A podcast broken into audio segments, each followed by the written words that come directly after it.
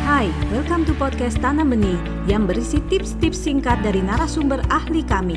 Jangan lupa di follow.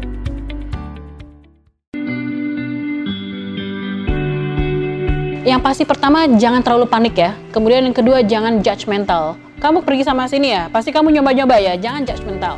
Tapi lebih baik kita duduk bersama gitu ya. Gimana kabar kamu gitu kan? Terus kamu gimana? Sehat? Sekolah bagaimana? Teman bagaimana? Dibawa dengan komunikasi, jangan ada panikan jangan ada judgmental. Kalau ada judgmental ataupun praduga atau kemudian menyangka-menyangka dan sebagainya, anak akan merasa tersudutkan.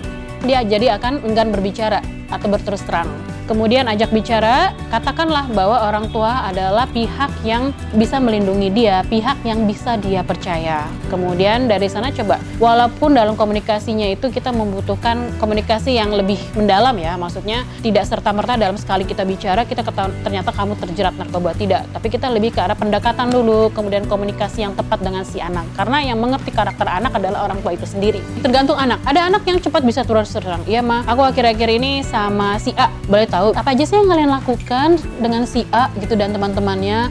Perginya kok ke daerah situ terus sih? Kenapa sih kamu ke rumah dia terus gitu kan? Baru kita meyakinkan bahwa is okay. terus terang aja sama mama gitu kan? Nggak apa-apa cerita aja. Mungkin ada mama yang bisa bantu gitu kan? Mama papa menghargai kejujuran kamu. Harus membangun namanya trust dulu percaya bahwa kalau aku cerita sama mama papa mama papa akan trust tidak ada marah-marah tidak akan mengejas aku gitu. Jadi anak akan merasa nyaman dulu dalam berkomunikasi supaya apa anak itu tidak lari dulu dari komunikasi kita jangan sampai anak akhirnya jadi mendenial semuanya gitu tapi kita coba pendekatan walaupun prosesnya agak lebih lama ya tergantung dari karakter anak itu sendiri Anda baru saja mendengarkan tips dari Tanam Benih Foundation.